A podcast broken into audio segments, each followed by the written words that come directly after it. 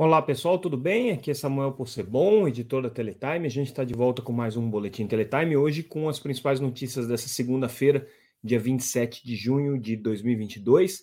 É, Para aqueles que estão assistindo a gente ao vivo aqui no YouTube, peço perdão pela hora, mas a gente está na semana de organização do painel Telebrasil e isso faz com que as coisas fiquem um pouco mais atribuladas. Aqueles que estão ouvindo o podcast agora nessa terça-feira de manhã, fica tudo normal, tudo como sempre. Então vamos seguir aqui com o que foi destaque no nosso boletim de hoje, vamos tentar ser um pouco mais sucinto.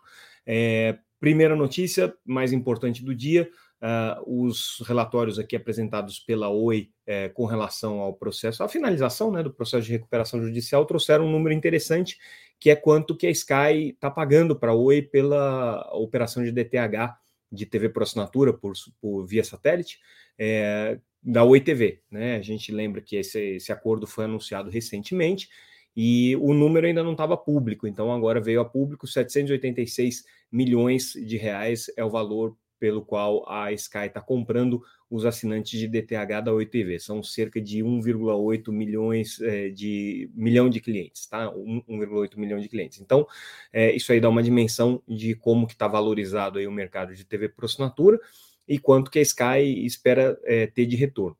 O, as informações que foram divulgadas pela Oi não trazem detalhes sobre como é que vai ser o acordo na parte de IPTV e como é que vai ser o acordo na parte de venda conjunta de pacotes. Então a gente não sabe se tudo isso está finalizado mesmo ou não, mas de qualquer maneira, como referência aqui para o juiz é, da recuperação judicial, que vai ter que é, aprovar essa, essa venda da OITV, é, o valor de referência que foi dado foi esse daqui. Então a Oi soma mais essa, essa quantia aí dentro daquilo que ela consegue receber com a venda dos ativos. Lembrando que a Oi vai continuar responsável pelo pagamento do satélite, porque ela tem uma, uma, um contrato com a empresa SES de, de satélite e esse contrato tem que ser mantido até a migração de todos os clientes do, do, do, do, serviço Oi Livre, né, que na verdade é uma TV por assinatura sem assinatura, uma assinatura gratuita. Então, até que isso daí seja migrado, a Oi tem que manter, provavelmente até 2025 eles devem manter esse contrato aí com acesso. E é, tem a questão também agora é, de contratos de programação para uso é, da Oi nos serviços por streaming. Então vamos ver como é que vai ficar essa questão aí, né? Junto com a Sky, que era uma negociação que ainda estava pendente, provavelmente vai ter mais anúncios aí nessa, nessa frente. Outra notícia super importante do dia: estado de São Paulo e também o estado de Goiás é, reduziram o ICMS já em decorrência da aprovação da legislação na semana passada, sancionada pelo presidente da República é, e aprovada pelo Congresso, que obrigou a redução de ICMS para serviços essenciais para até o teto de 17%. Vale para energia, vale para combustíveis e vale também é, para comunicações, telecomunicações incluída. É, curiosamente, em São Paulo, a redução foi para 18%, é, foi através do informativo da Receita, então não existe uma portaria específica, mas está publicado no Diário Oficial. Já no caso do estado de Goiás, a redução foi para 17% mesmo. Quanto que isso aqui vai refletir em queda real de preço de serviços de telecomunicações, ainda é difícil da gente mensurar. Por quê? É, a Anatel fez uma estimativa que é, os serviços aí poderiam cair até 11%, mas é, a gente sabe que as operadoras podem é, utilizar essa, essa margem aí de redução de preços por meio da redução de imposto para ou fazer alguma recomposição de margem ou eventualmente é, conseguir corrigir defasagens aí por conta da inflação que estão sendo seguradas já de muito tempo, câmbio e tudo mais. Então, difícil ainda fazer uma precisão de quanto é que isso aí vai cair. Certamente vai ter uma queda, mas não deve ser do mesmo, do mesmo montante aí percentual da queda do ICMS, não deve acompanhar na proporcionalidade aí. É, o ICMS médio nesses estados era de 25%, tem estados que é muito maior, né? É, caindo aí para 17%, então você tem uma redução aí de pelo menos é, é, 7%, é, dependendo do caso, né? Mas isso daí se aplica né, em cima de, de, de, toda a conta de telecomunicações, na conta da Anatel, pode ter uma redução até de 11%, aí, dependendo do caso. Outra notícia é importante para quem acompanha o mercado de telecomunicações mais de perto, o evento, o principal evento de telecomunicações global, que é o Mobile World Congress, que acompanha, acontece quase todo ano em Barcelona, né? Teve o ano de 2020 que ele não aconteceu por conta da pandemia, e especulava-se que ele não aconteceria mais a partir de 2024, que ele iria para o Catar. Mas hoje, a associação que organiza o evento, a GSMA, que é a associação que reúne os principais é, operadores e os fornecedores da, da área de telecomunicações, anunciou que eles ficam na Espanha pelo menos até 2030. Então, Qatar está descartado, quem está acostumado a viajar para Barcelona vai continuar viajando para Barcelona para acompanhar esse evento aí, que acontece todos os anos, é um evento bastante importante, referencial para a indústria é, de telefonia móvel, para a indústria de telecomunicações de uma maneira geral.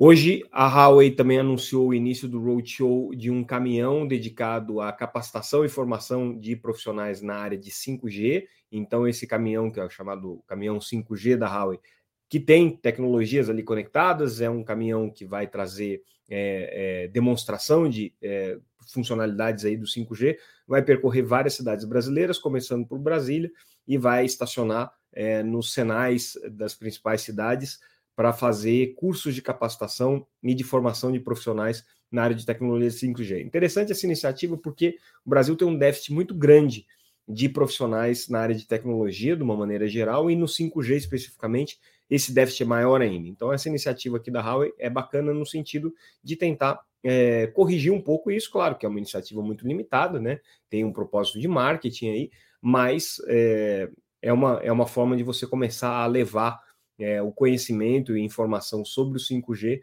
para lugares em que normalmente você não tem e principalmente para pessoas que normalmente não têm esse tipo de informação. Então, legal aí o registro da, da iniciativa da Huawei de fazer esse roadshow com um caminhão de 5G. Dia 16 de julho, 17 de julho, para ser mais preciso, a Lei Geral de Telecomunicações, que é o principal marco setorial do setor de telecom, completa 25 anos. Para falar sobre isso, Marcos Ferrari, que é, é diretor executivo da Conexis, a associação que reúne as principais operadoras, é, escreveu um artigo, está lá no site da Teletime, que vocês podem ler. Ele comenta sobre esses 25 anos. Foi um marco importantíssimo no sentido de permitir a privatização do sistema Telebrás então, todo o modelo que a gente tinha até então estatal, ele se transformou a partir desse marco. Ela deu a, a, o balizamento é, legal e normativo para o setor de telecomunicações até hoje. Né? Ela teve uma alteração só em 2019, quando foi é, aprovada a lei do novo modelo, que nada mais é do que, na verdade, uma simplificação de algumas coisas que ficaram meio atravessadas ali na lei geral. Mas a lei geral, no seu grosso, continua é, é, vigindo e continua sendo muito importante para o setor.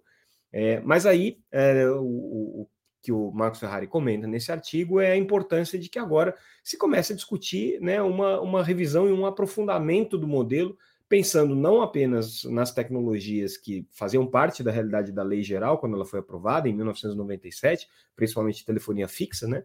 mas com foco principalmente na banda larga. Então, talvez essa seja a grande discussão que o Brasil tenha que ter em relação a políticas públicas de telecomunicações. É o que, que a gente espera do setor de telecomunicações, do setor de conectividade, quais são as políticas que estão é, sendo pensadas para o setor para os próximos anos, aí, para as próximas décadas, né? Lembrando que a lei geral durou 25 anos, está aí vigindo até agora, então né, é, uma, é uma lei muito longeva.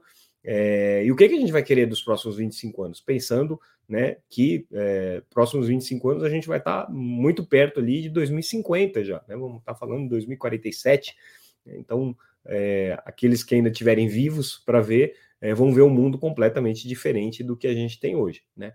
Metaverso, Web 3.0, o que, que vai ser da realidade digital é, em 2047, a gente não sabe, mas a gente sabe que é, é um horizonte aí é, muito factível né, de, de, de acontecer, como em 2000 e, em 1997, quando foi aprovada a Lei Geral de Telecomunicações, muita gente que hoje está no mercado viveu isso intensamente. Esse aqui que vos fala, inclusive, está cobrindo ali a aprovação da legislação. Então, interessante esse momento de reflexão. É, Vital hoje anunciou mais uma parceria né, com, com provedores. A Vital, devagarzinho, devagarzinho, está conseguindo fechar vários é, parceiros regionais aí. Dessa vez foi com o grupo é, Voale, né? é, que é um integrador aí de vários provedores é, de internet. Então, com isso, eles engordam mais um pouquinho né, a sua, a sua, seu portfólio de clientes fora da própria Oi, claro, lembrando que o principal cliente da Vital é a Oi. Né?